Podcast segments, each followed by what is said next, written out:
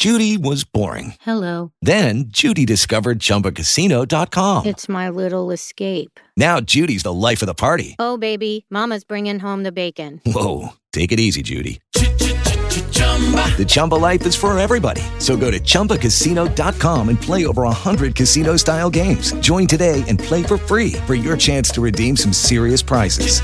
chumba ChumbaCasino.com. No purchase necessary. Void where prohibited by law. 18 plus terms and conditions apply. See website for details.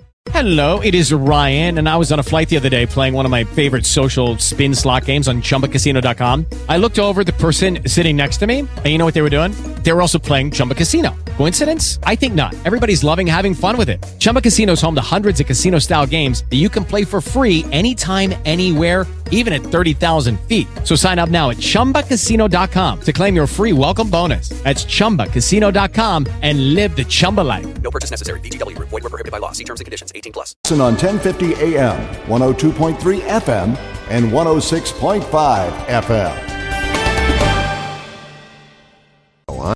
KCAA Loma Linda, your CNBC news station, where your business comes first. This episode of the House of Mystery is brought to you by Legacy Food Storage. The best way to protect your family is by being prepared. LegacyFoodStorage.com.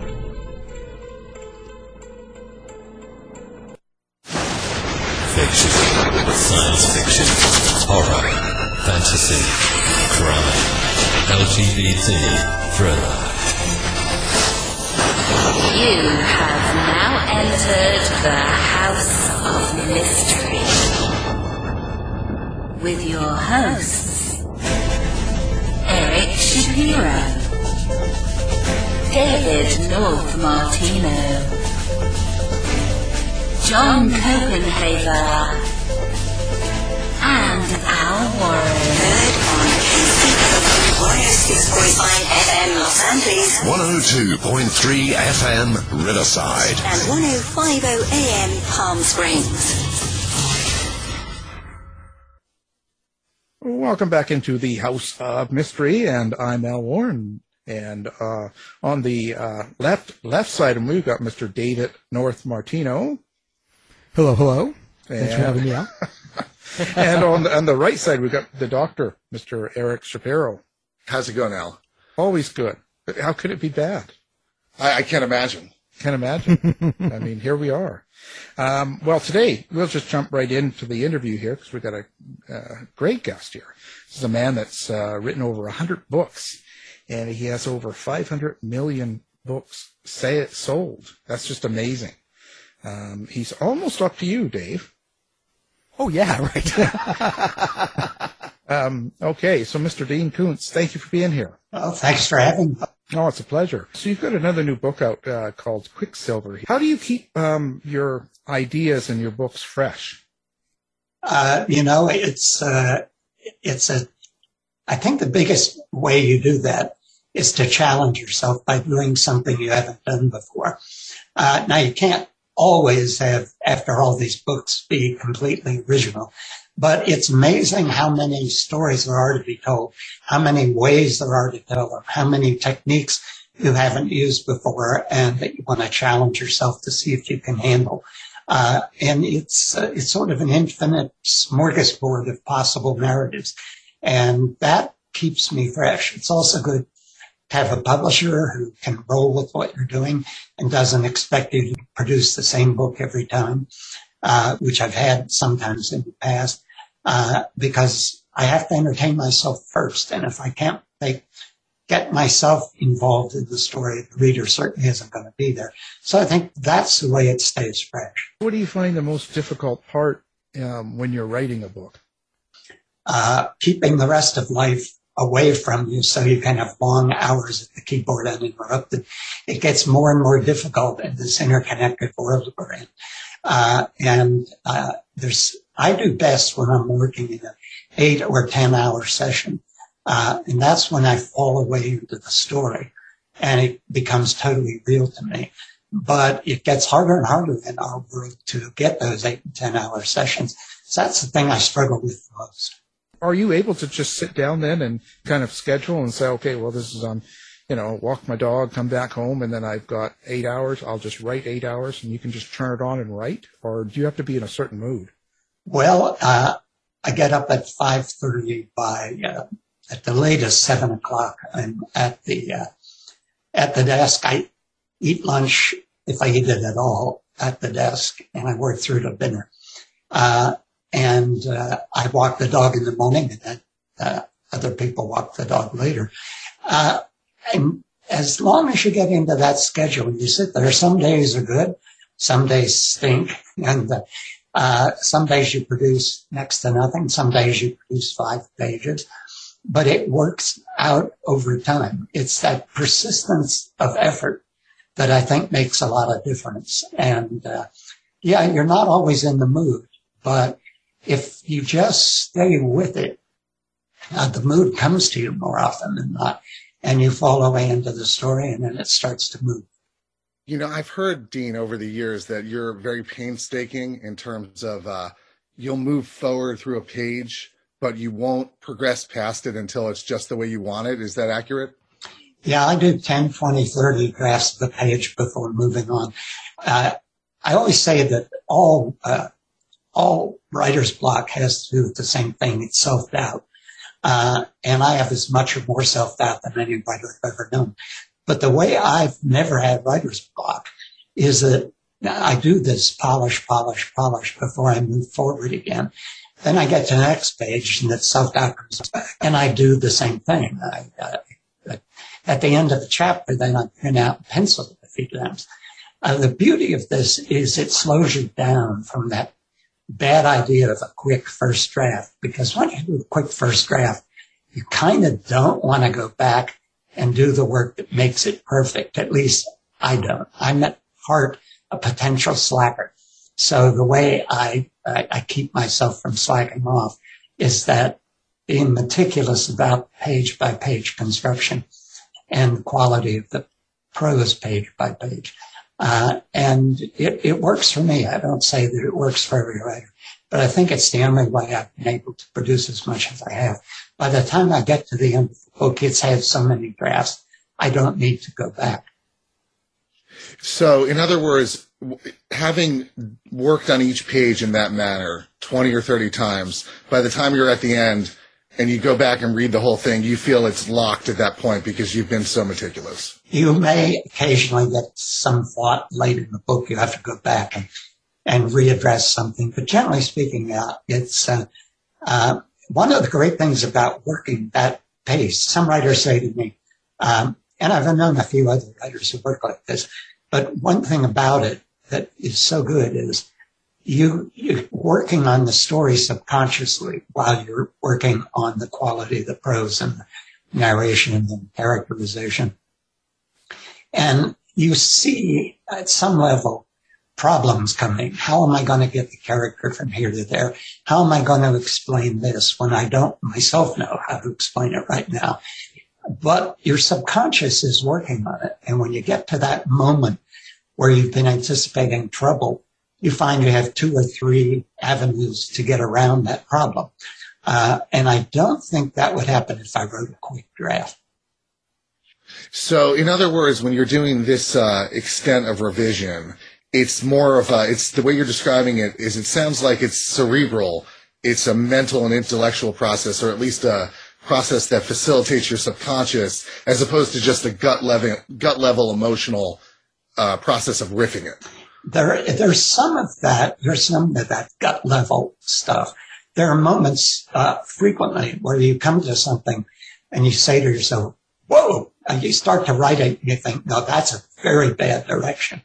I can remember I was working on a book called Life Expectancy, and it opens with two men in an expectant father's lounge in the hospital, and one of them is the father of who is going to be the lead of the novel, who is being born that night. And that character is moving from the expectant father's lounge to the critical care unit where his own father is dying of a stroke. And I wanted to, I knew that the other expectant father was going to be his nemesis for the rest and the nemesis of his son being born that night.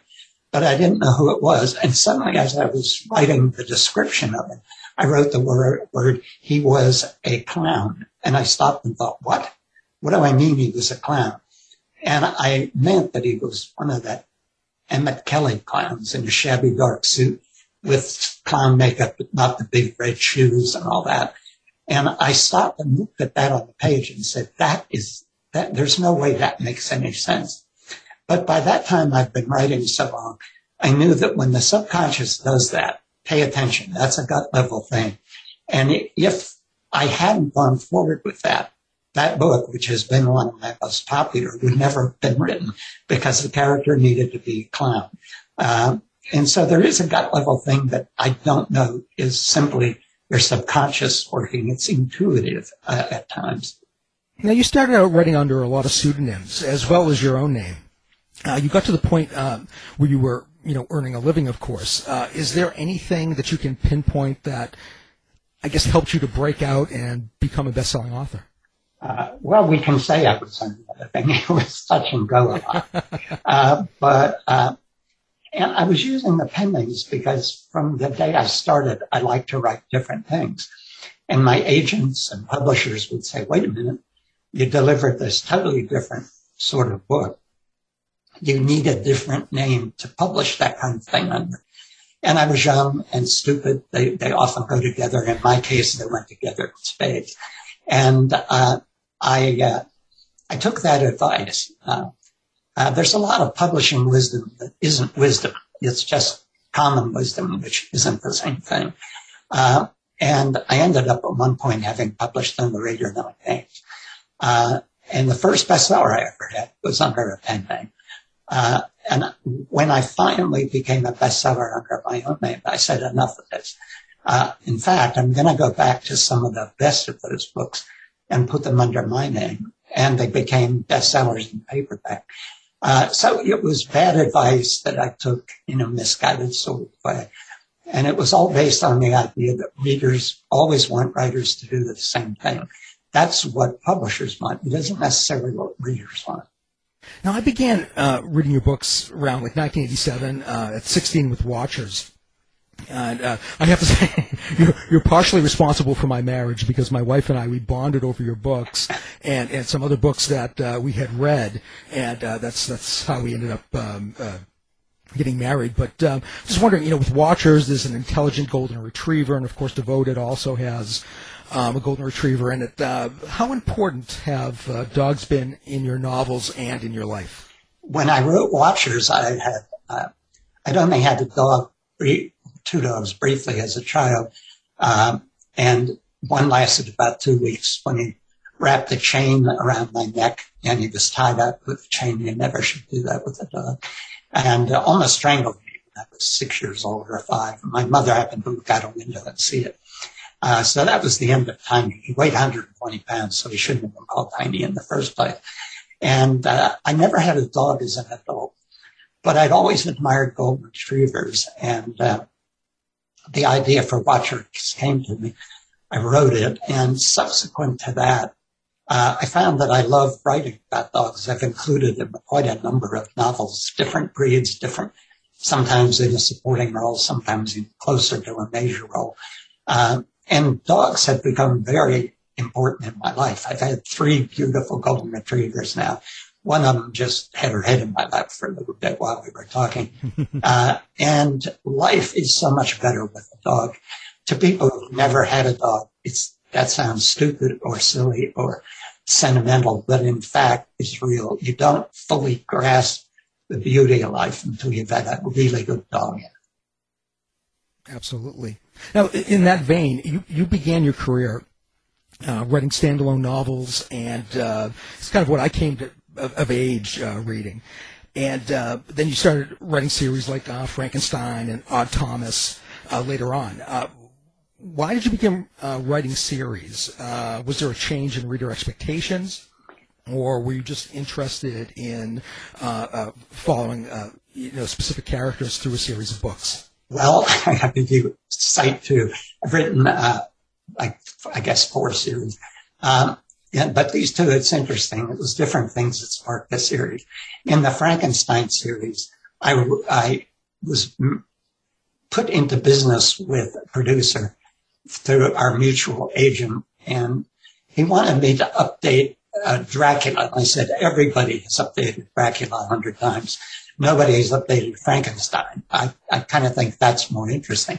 So I wrote a screenplay. Uh, we placed it with a network. Uh, they asked me to expand it into a two hour pilot.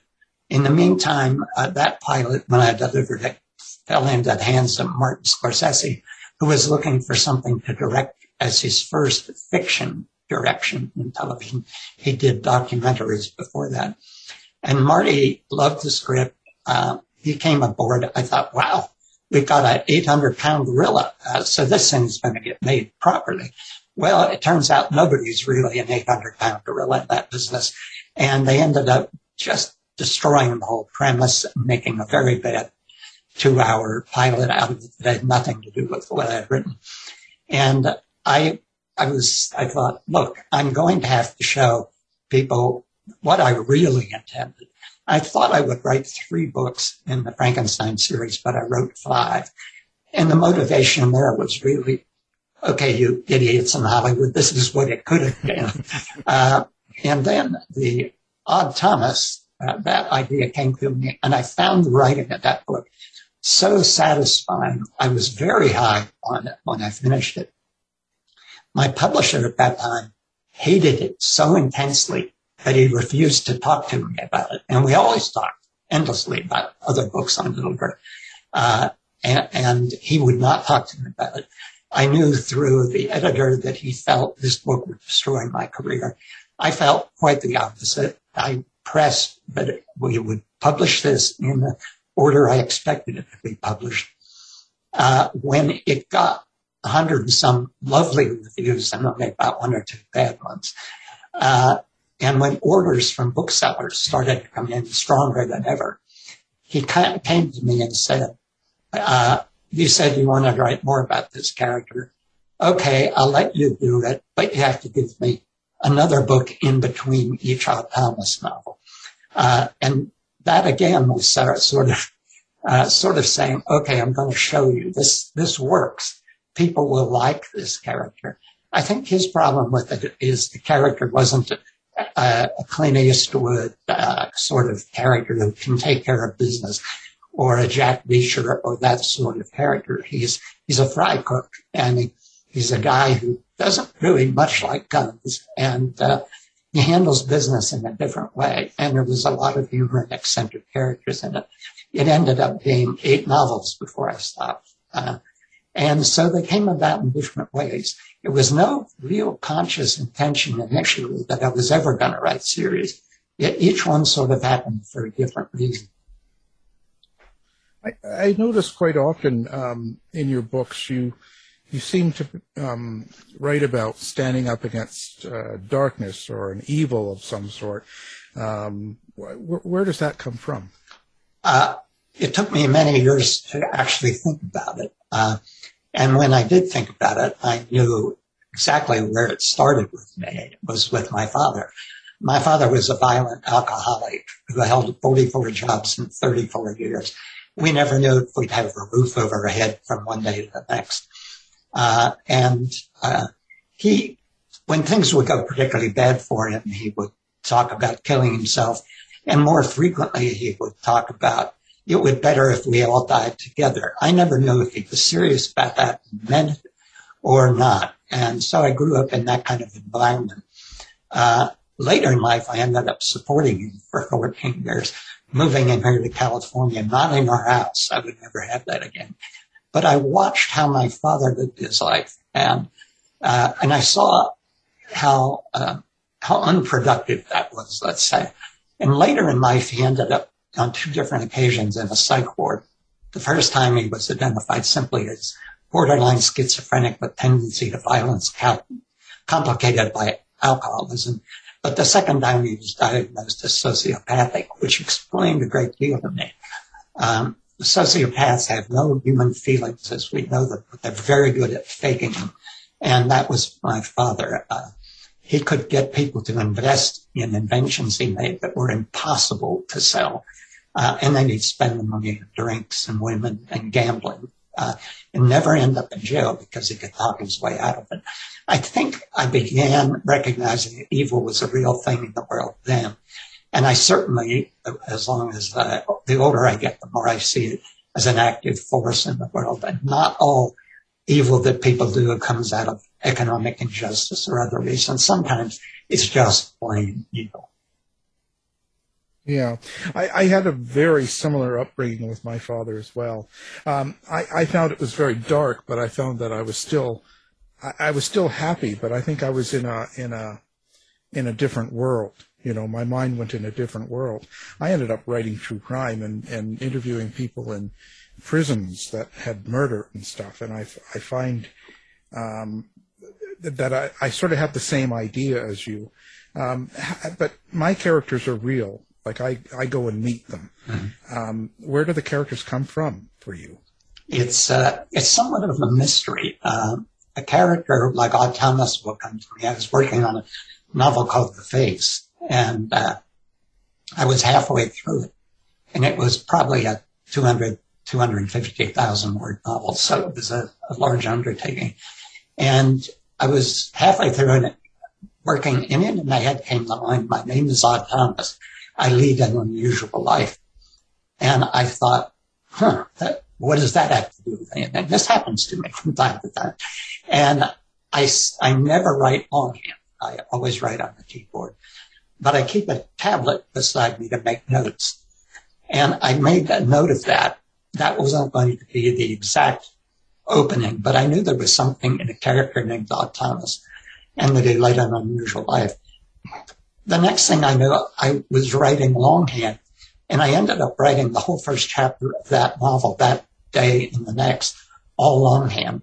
And when I was finished with it, I kind of marveled at it and said, when I come back to this after finishing the face, I'm going to think it's stupid and I won't go forward with it. When I came back to it, that, that handwritten first chapter ended up being first chapter of the novel.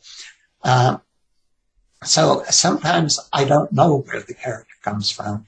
Uh, but if in the first 15, 20 pages, that character doesn't sing, if he doesn't speak to me or she, if I don't feel for them, then I know it's the wrong character and it's the wrong story. Uh, fortunately, by the time I get 20 to 30 pages, it nearly always continues to work out. You said, you said earlier something about using um, your subconscious. So, how do you become aware of your subconscious and help it in your writing? I don't think you can help it. Uh, you know, there's this thing when you're writing called flow state, or athletes call being in the zone. And when you're sitting there trying to get three or four pages out on the average day, uh, that you feel are in almost final form. Uh, and you're struggling with that. And then suddenly, uh, once in a great while, you'll have a 15 page day and you'll look at it at the end of the day and say, this can't be any good. I remember I had I had a 36 hour writing uh, event when I was writing Watchers. It was going so well that I didn't want to stop. You know, I mean, I wrote 36 hours and fell into bed and slept 12 or 14. Um, and when I came back to those, all those pages I wrapped up in 36 hours, it, and read them, I expected disaster. What I found was I hadn't even made a typo. Uh, that is something you can't make happen when you're in the zone or when you're uh, in a flow state and you try to think about it, it goes away.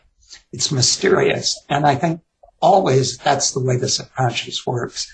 It's, it's working uh, on all the material you have given it with your life.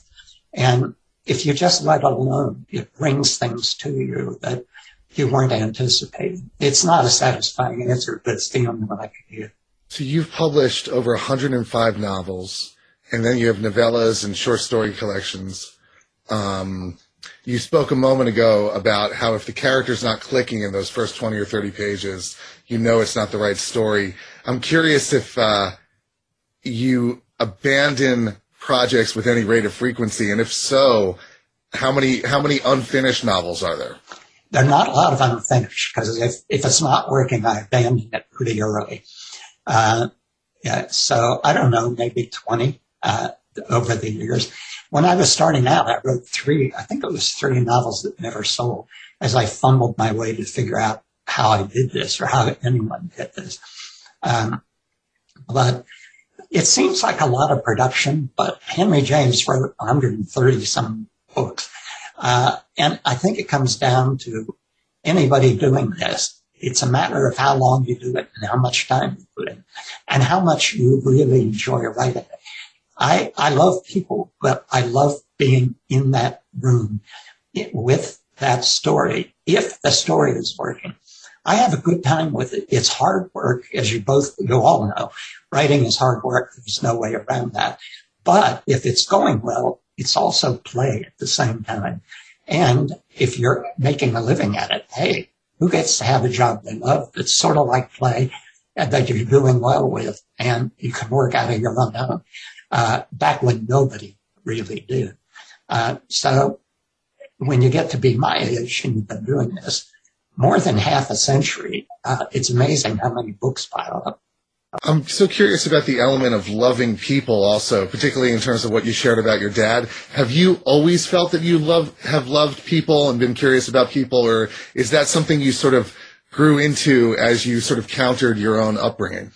Uh, I think I've always been there. I was class clown in high school. Somewhat of a slacker academically. Uh, but I, I, uh, I always liked, uh, people. My, I had an aunt who, uh, was a very difficult person, lived near us. And uh, I've actually thought of writing a book with this title, a memoir. Uh, I, I was not an unhappy kid. Uh, uh, it was, I could always find somewhere to go, something to be interested in that made me happy. Books were there very early. By the time I was eight years old, I was writing stories. Um, and when I got a bike and I could go anywhere in a small farm town and get away from that house, that made me happy. There were always things that made me happy. And this aunt of mine one day, well, this happened several times. She'd come upon me somewhere where I was laughing, where I was reading a book and, and just in a great state of mind. And she'd scowl at me because she knew the situation of my family. And she would say, you're too happy for your own good. You better wake up. And I always thought that was strange. Too happy for your own good. I didn't know such a thing was possible. But I've, I've sort of always been that way. Uh, you can either be defeated by what happens to you or just say, I'm getting past this. This is not going to be my life. And for some reason, that was the way I felt from quite a young age. So do you find, despite uh, the fact that a lot of your work, it could be characterized as dark, you know, suspenseful thrillers and it has these mysterious elements. Do you find that joy is a big motivator for you in terms of uh, the day-to-day work and the volume of work? Uh, absolutely. And also uh, not all my novels, Intensity, The Other Emily, some of them don't have a lot of uh, room in them for humor. But Quicksilver is a comic novel in part. And I've written a lot of them have a high degree of humor in them. Uh, and sometimes that has caused problems, especially in the early years with publishers when I was told you can't have humor in a suspense novel because nobody will be on the edge of their seat. And I said, listen, if you, if you laugh with the character, he's more human, uh, and you care more about him. And in fact, the way we deal with all the vicissitudes of life is humor. So everything becomes more real with that. But there was great resistance to it when I first was doing it. And uh, if I was going to write a comic novel, it had to be a comic novel. It couldn't also be a suspense novel. And I found that was a very strange thing. Uh, I'm not sure if I remembered exactly your question, but uh, yeah, there's, I write a lot of dark now, I remember it. But there, you know, the thing that readers say in mail, the most thing said most often Hello, it is Ryan, and we could all use an extra bright spot in our day, couldn't we? Just to make up for things like sitting in traffic, doing the dishes, counting your steps, you know, all the mundane stuff. That is why I'm such a big fan of Chumba Casino. Chumba Casino has all your favorite social casino style games that you can play for free anytime, anywhere with daily bonuses. That should brighten your day a little.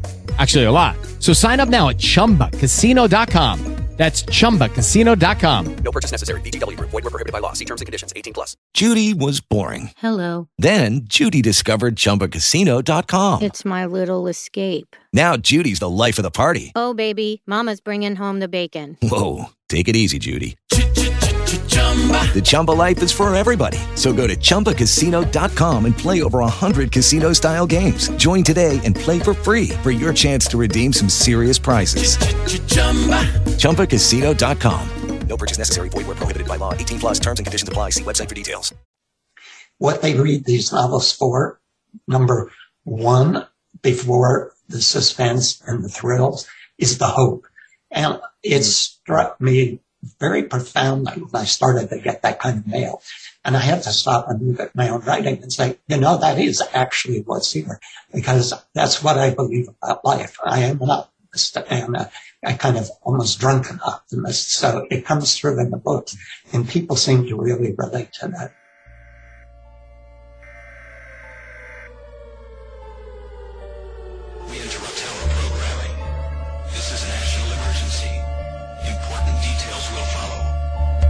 Are you prepared?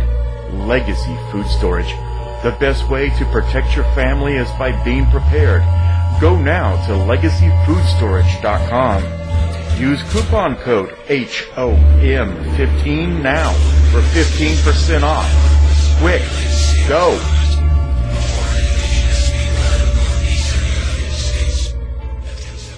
Need to hire fast? Finding great candidates is a full-time job in itself. But with ZipRecruiter, it's simple. With just one click, we'll post your job to over a hundred of the top job boards. And by the next day, you can select the best candidates from one easy-to-review list. Over 400,000 businesses have already used ZipRecruiter to hire. Post to over 100 job boards in one click and get qualified candidates as soon as tomorrow. Try it for free today at ziprecruiter.com. Lowe's knows you're a craftsman guy. You have a lot of tools. Tools for everything you've done around the house. But there's the moment you realize your new project means new tools. When tool guys need new tools, they start with Lowe's. The new home of craftsmen. Now back to the show. Sweet dreams are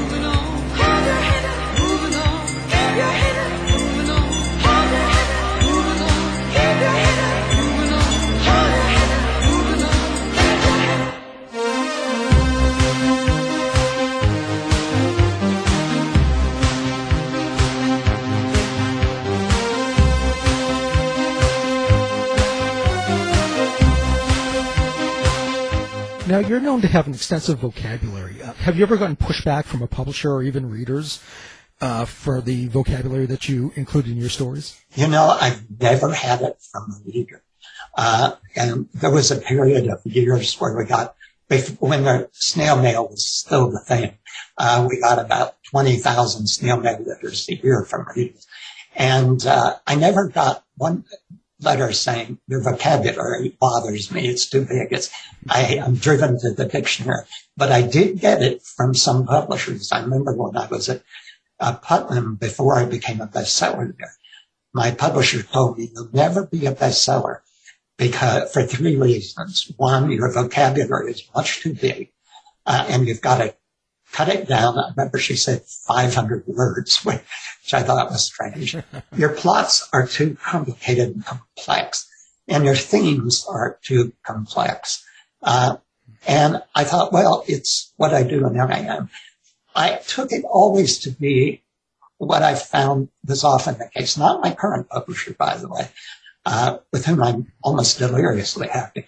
Uh, but I found that it was something I encountered in very much New York publishing, a very low regard for the average reader. And that surprised me because when I would get the mail and I'd look at these letters, I would get letters from readers as young as 11 or 12 that were a lot more articulate and interesting than I could have written when I was 11 or 12.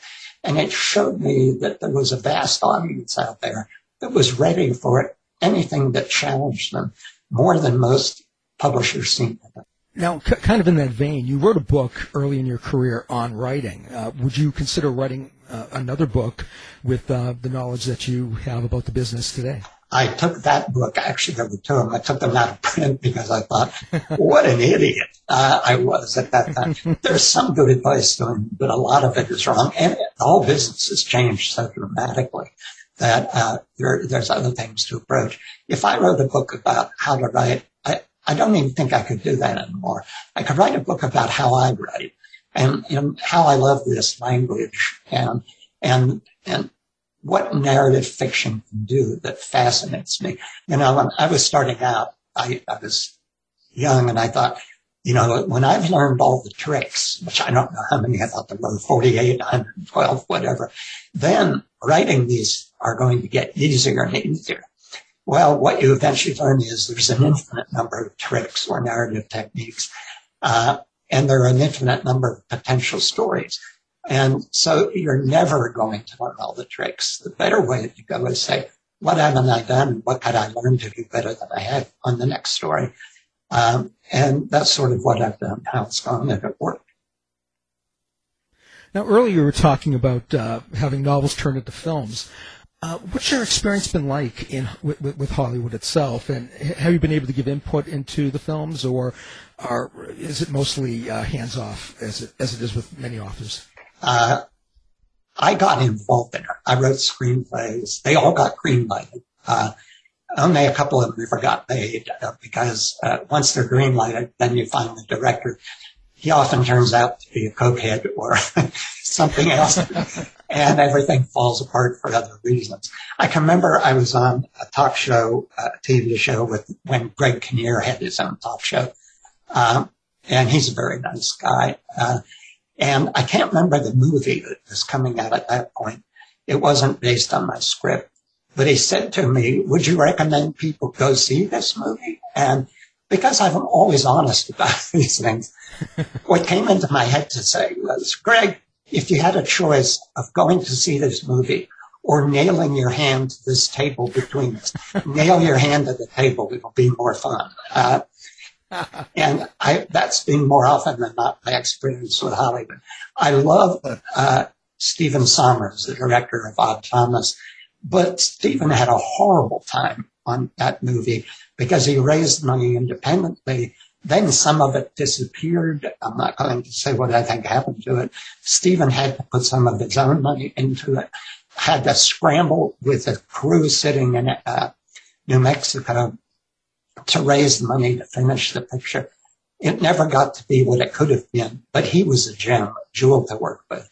Uh, Martin Scorsese was lovely to work with and, and a generous and sweet person. Uh, but the, the whole project went off the rails. I have a number of projects placed now. I no longer want to write. Uh, I think the last thing I may have written, I might have done one thing later, was the screenplay for Phantoms. And I worked on that with um, uh, Bob Weinstein. And uh, that pretty much burnt me out on writing screenplays. I thought, stay with, stay with novels. You know that works, and you know you can control them. Uh, but right now, we've I have a very good film agent uh, and very good book agents. I was without agents for 14 years because I got so burnt out on that process.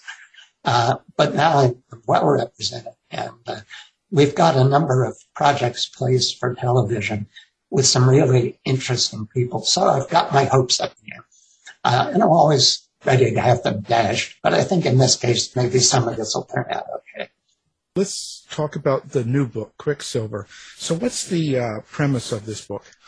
Well, again, it's one of those things comes into your head. You don't know quite where it came from. In this case, I got this image in my head of a, a bassinet sitting in the middle lane of a three lane desert highway, totally deserted highway. Uh, and in this bassinet is a three day old baby. When this came to me, I thought, well, obviously that's a novel, that's a story, but who is this? And then I thought, well, it's going to be that baby story, but you can't use a baby as a point of view. So you're going to have to go to the uh, story of when he's reached a certain age. And I knew in a few minutes he would be 19. He would have been raised in an orphanage. And he's telling you this story afterward. Um, and so I thought, okay, so what happens to him? Uh, and I thought, well, nobody wanted him. He was abandoned on the freeway. What, or on this desert, lonely desert highway. What if nobody wanted him when he was in the orphanage? He couldn't get adopted no matter what the nuns tried to do, present PowerPoint presentations of him, and nobody would adopt him. Uh, and then suddenly I thought, okay, then the interesting thing here will be he becomes 19, he leaves the orphanage, and within a year, every law enforcement agency in the country wants to get their hands on him. Now, why? And I thought about that for a while. And when I came up with the reason why, I laughed out loud and knew that it would be as much a comic novel as it would be a thriller. Uh, and that's sort of how it evolves. Uh, sometimes they, they sort of evolve and you, I don't work with outlines, so I never know all the story twists and turns. But I sort of need to know that much, uh, something of that nature to get me going. And that's how that began. And it became a picaresque novel and road trip. When you're putting together something like that, is, you, is there a subtext in your mind or something that you want people to get besides the story? I knew that this story, uh, you're, you're sort of what the theme of the story are going to be. It always evolves into more than one theme, but you need I need one thing that this story is really going to be exploring. And uh, I decided this one, and I've done this theme interests me anyway, and it's about it's about a particular. I think it's the way where all the evil comes from in the world. It's the desire of some people to have power over others, whether it's political power, whether it's the power of a, a violent husband over a submissive wife. Uh, it's where the desire for absolute power leads to uh, evil and destruction. And I knew that was going to be part of what this book was about. And it was going to be this character representing a force about undermining destroying certain characters within the story. I didn't know that they, that were power characters who lived for power over others. And so that became the underlying uh, theme of the story. And then it develops others as it goes. Do, do you find in today's climate of you know political correctness and stuff like that, do you, do you find that you have to be careful on how you write dialogue for characters? Uh, I never want to write anything that offends anybody, but I never give it any thought um, uh, because it's not what I set out to do. If somebody is going to read something the wrong way, uh, there's no way I can prevent that. Uh, and if you dwell on that too much, uh, you're going to rob the story of, of, of any originality it might have because there's a lot of there's people with genu- genuine grievances and then there's a lot of people with phony grievances and you can't understand all of them. Uh, I've always felt I have political views, uh, but the writers I admire, like Dickens, uh, is a perfect example. Dickens is not a writer of politics. He's a writer about human travails. He's a writer about the evils of life, uh, uh, the things that can go wrong in society. But he never proposes political solutions to them. And I'm sort of the same way. I want to address those issues But I think the moment you begin to layer politics into fiction, uh, it's no longer art, it's propaganda. So it's best to stay away from all that and to stay away from thinking about how anybody's going to interpret anything. Just, just write about what's in your heart. So curious about the aspect of um, working without an outline. Does that allow you to surprise yourself a lot as you're going through the journey? I, I used to write from outlines early on. It was once I was selling regularly, then publishers would pay me set a contract based on an outline. So they get an outline, I get the contract, they pay me half the money up front, I write the novel, I deliver it. And they would say, well, this isn't that much like the, the outline. They, I would say, no, it turned out a lot better. But in mm-hmm. their minds, they'd spent a year or a year and a half waiting for this, thinking it was going to be one thing. Even if it was 80% that one thing, they didn't like it because it wasn't the other 20%. And I became so frustrated with that that I finally decided with a novel titled Strangers, I was not going to use outlines anymore. I just start with the premise, a couple of characters I was interested in and see where it would go. And it was an odd novel to start that way because it was like 250,000 words with a very large cast and multiple storylines. But it turned out to be the first hardcover bestseller I ever had. And it was the, it launched the career into new territory. Uh, and after that, I've never wanted that one again. And yeah, I am constantly surprised by where things go. Uh, but it's almost always to a good place. I, I say, I don't know how other writers figure to do this, but I always say I give my writers, my characters free will. I let them go anywhere they want. And if they go somewhere I don't think they should, I really seriously consider my opposition to it because I've learned over the years that moment they take a detour usually is going to be more fruitful than what I had in mind. Uh, now, some people say, well, you're creating them. They don't really have free will. They're not real people. It's the only way I can, I can describe it because when I stop trying to manage characters, the stories get much more interesting.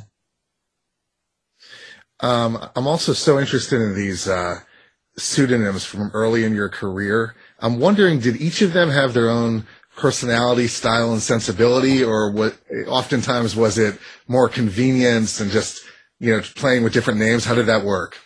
Uh, it was several of them had Scottish names because at that time you would see so many suspense writers like Alistair MacLean, uh, Hammond Innes, uh, they, they had Scottish names. So Brian Coffey, uh, uh, there were a couple more like that. I wrote under a female name. Uh, K, uh, well, it was, let's see. Um, I see uh, Deanna Dwyer and Leigh Nichols. Yeah, uh, uh, Leigh Nichols was the big one. Uh, Leigh Nichols' first book sold over a million paperbacks. Uh, Wow. and uh, somebody said to me, "How are you? How do you? How do you get into the head of Leigh Nichols when you're writing this?" And uh, I said, "Well, I put on a dress and a flowered hat, and I go to bed."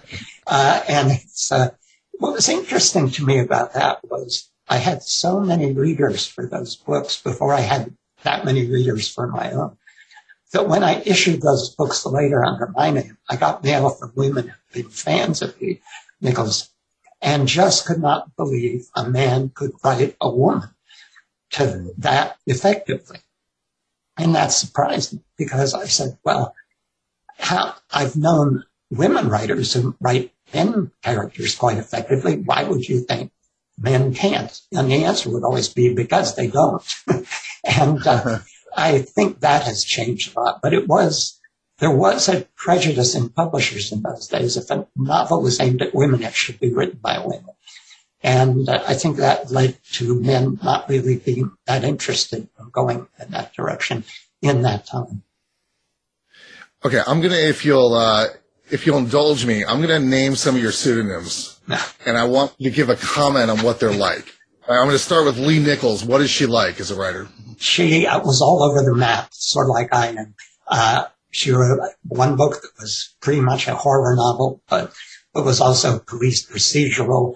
Uh, she wrote uh, International Intrigue, uh, and uh, she wrote a book called The Eyes of Darkness that had a, a virus escape from a lab in Wuhan. This was 40 years ago. Uh, so she was a little bit precognitive, I think. what about K.R. Dwyer? K.R. Dwyer wrote just a few suspense novels for um, Random House, and he was very minimalist stylist. Uh, go for the throat, propel the novel, get it done in 200 pages and beyond the next. David Axton. One novel, uh, David Axton uh, wrote a novel called Prison of Ice, which I later put under my name under the title Icebound. He was uh, he was a guy who wanted to be Alistair MacLean because it was a point where I loved Alistair MacLean. Deanna Dwyer. That was very early on. I couldn't make a living at writing. I was writing science fiction and knew I was going to have to give that up because it was what I read as an adolescent, but it wasn't where my talent was. And I had a, a, a editor who said, I can keep you afloat while you're trying to find your way if you'll write gothic romances under a pen name. And that was where Deanna Dwyer was born. So that was writing a gothic paperback novel in a month. Uh, and you would be paid in those days three or four thousand, which is much more then than now. And the last one, the estimable, estimable Scottish writer Brian Coffey. Brian Coffey did some pretty interesting stuff. Uh, he wrote uh, three books in a series, uh, but that was his least work. Then he wrote a book called The Voice of the Night, which has been in print under my name uh, for a long, long time now. Uh, and uh, he, he wrote another book that I eventually put under my name because I killed off Brian by that point. but he was he was adventuresome in a way that many of the other pen, pen names I used at the time were. Now, there's a concept in uh, Quicksilver of uh, the strange magnetism that draws the main character, uh, Quinn, uh, Quicksilver, into the plot. Uh, does that idea come from something in real life that uh, you researched, or is it purely your imagination? It actually is something I stole from myself. it's something that Odd Thomas has. He calls it uh, psychic magnetism. And, uh, and in the first novel, it leads to, uh, he's following psycho- psychic magnetism and he doesn't know where it's leading him. And at the end of the novel, it leads him to this great tragedy. Um, and, uh, I, I was fascinated that in the Odd Thomas novels. And I thought I would use that a little bit again in Quinn Quicksilver, but, uh, it was just something that I invented for Odd and uh, decided to use again. Now, when when you write Quinn or any of your other characters, do you do you have an inner monologue? Can you hear your characters' voices in your mind as you're writing? Very often, yes. Uh, uh, I if I write with my office door open at the other house, this was true. Uh, and my wife's office was right next door to mine, and people were coming and going past the door. They would hear me sometimes laughing out loud and sometimes in tears, and it would be about the characters. And often the, when laughter was there, something the character was saying. Uh, I can hear how a character speaks. Um, I know in the Jane Hawk novel, there's one of them, I think it's The Whispering Room, where uh, she ends up in Arkansas. And I had what I thought was going to be a two-page scene with her in this rural crime boss. Uh, but I heard his voice and, and that accent and the patois so clearly that the scenes with him expanded. And, uh, and it was because I heard him and I loved hearing him. I just wanted to write more from, from that voice and hear him talking and hear him interacting with her. And she was a voice that came to me. Uh, they were re- I never thought I'd write five books with her. I thought it was three, but I couldn't stop uh, because I couldn't wait to see what she was doing next. And I loved particularly how she spoke. My editor said at one point, I love how she talks to the bad guys. And I said, so do I. She delights me when I listen to her talk. And uh, so, yeah, if the character works, I can pretty much hear them. Now, is that how you decide on uh, point of view, uh, whether it's going to be first or third person? Does it depend on how the character is talking to you or how you're kind of visualizing the story?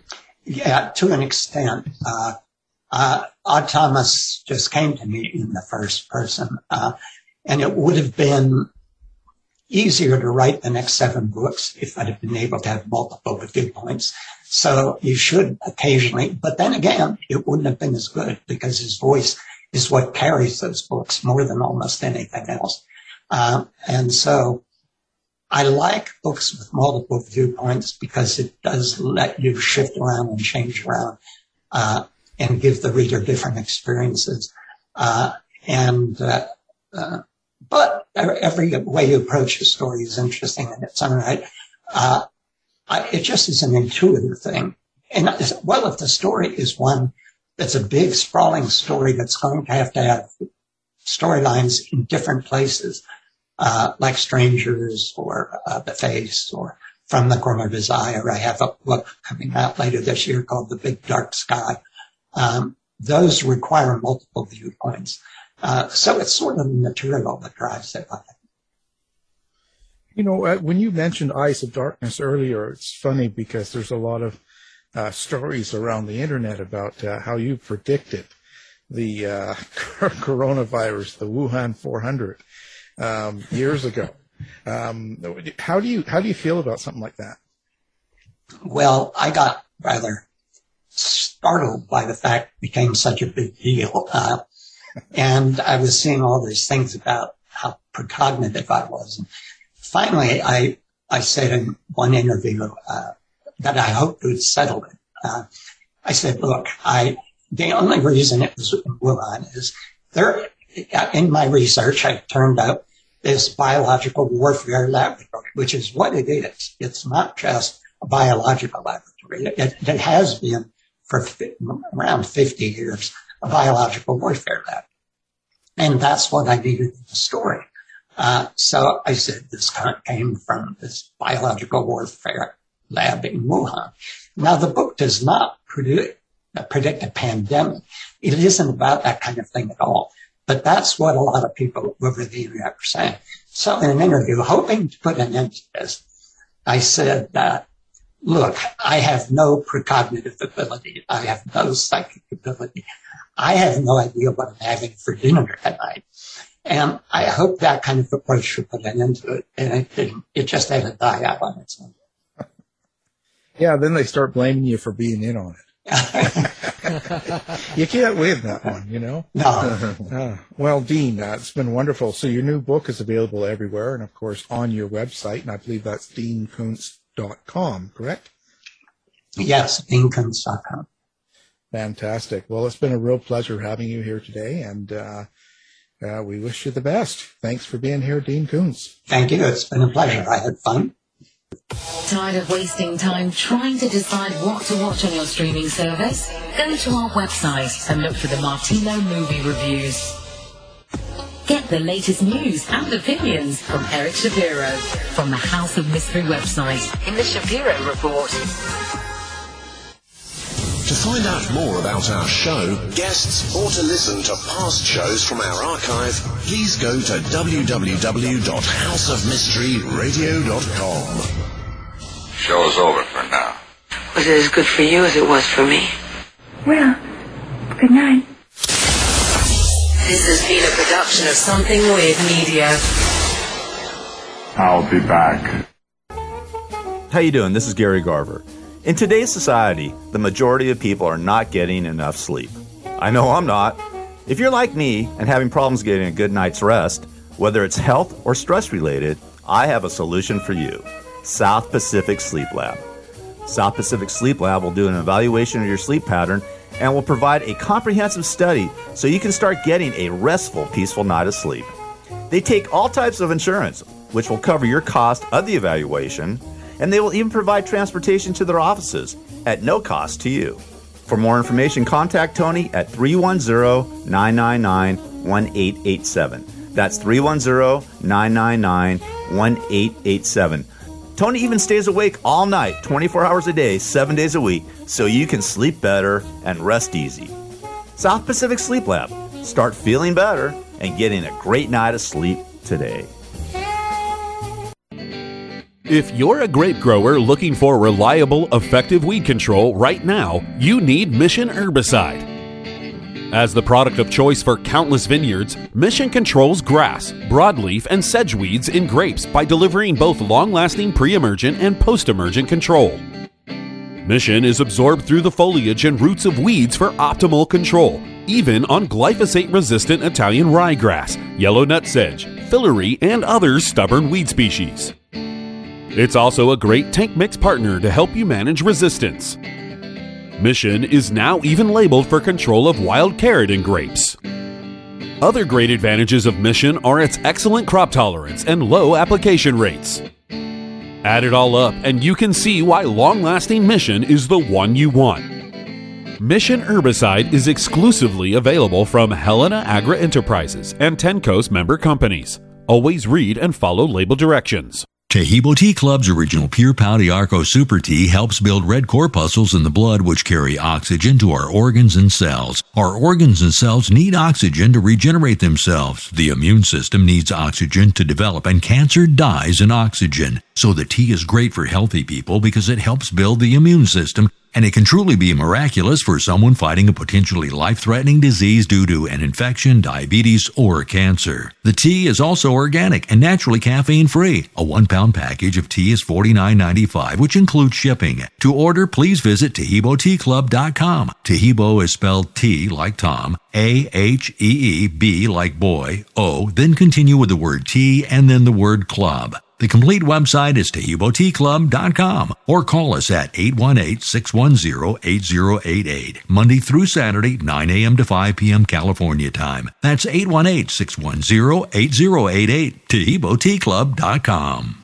First tattoo, huh? Yep, I wanted to read Tough on Psyllids, Easy on Bees. What's the story behind that? Well, on my orchard, I use this powerful stuff from BASF called Sefina Inscalis Insecticide. Sorry, it's gonna sting. So, Sefina insecticide? It's strong on psyllids and quickly limits HLB spread, but gentle on bees. Gentle on bees? Yeah, they're the bee's knees. Be strong and gentle with Sefina insecticide. Ooh, always read and follow label directions.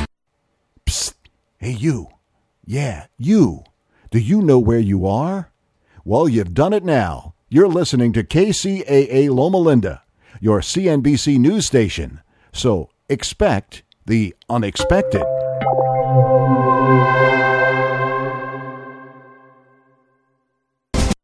The Opperman Report is brought to you by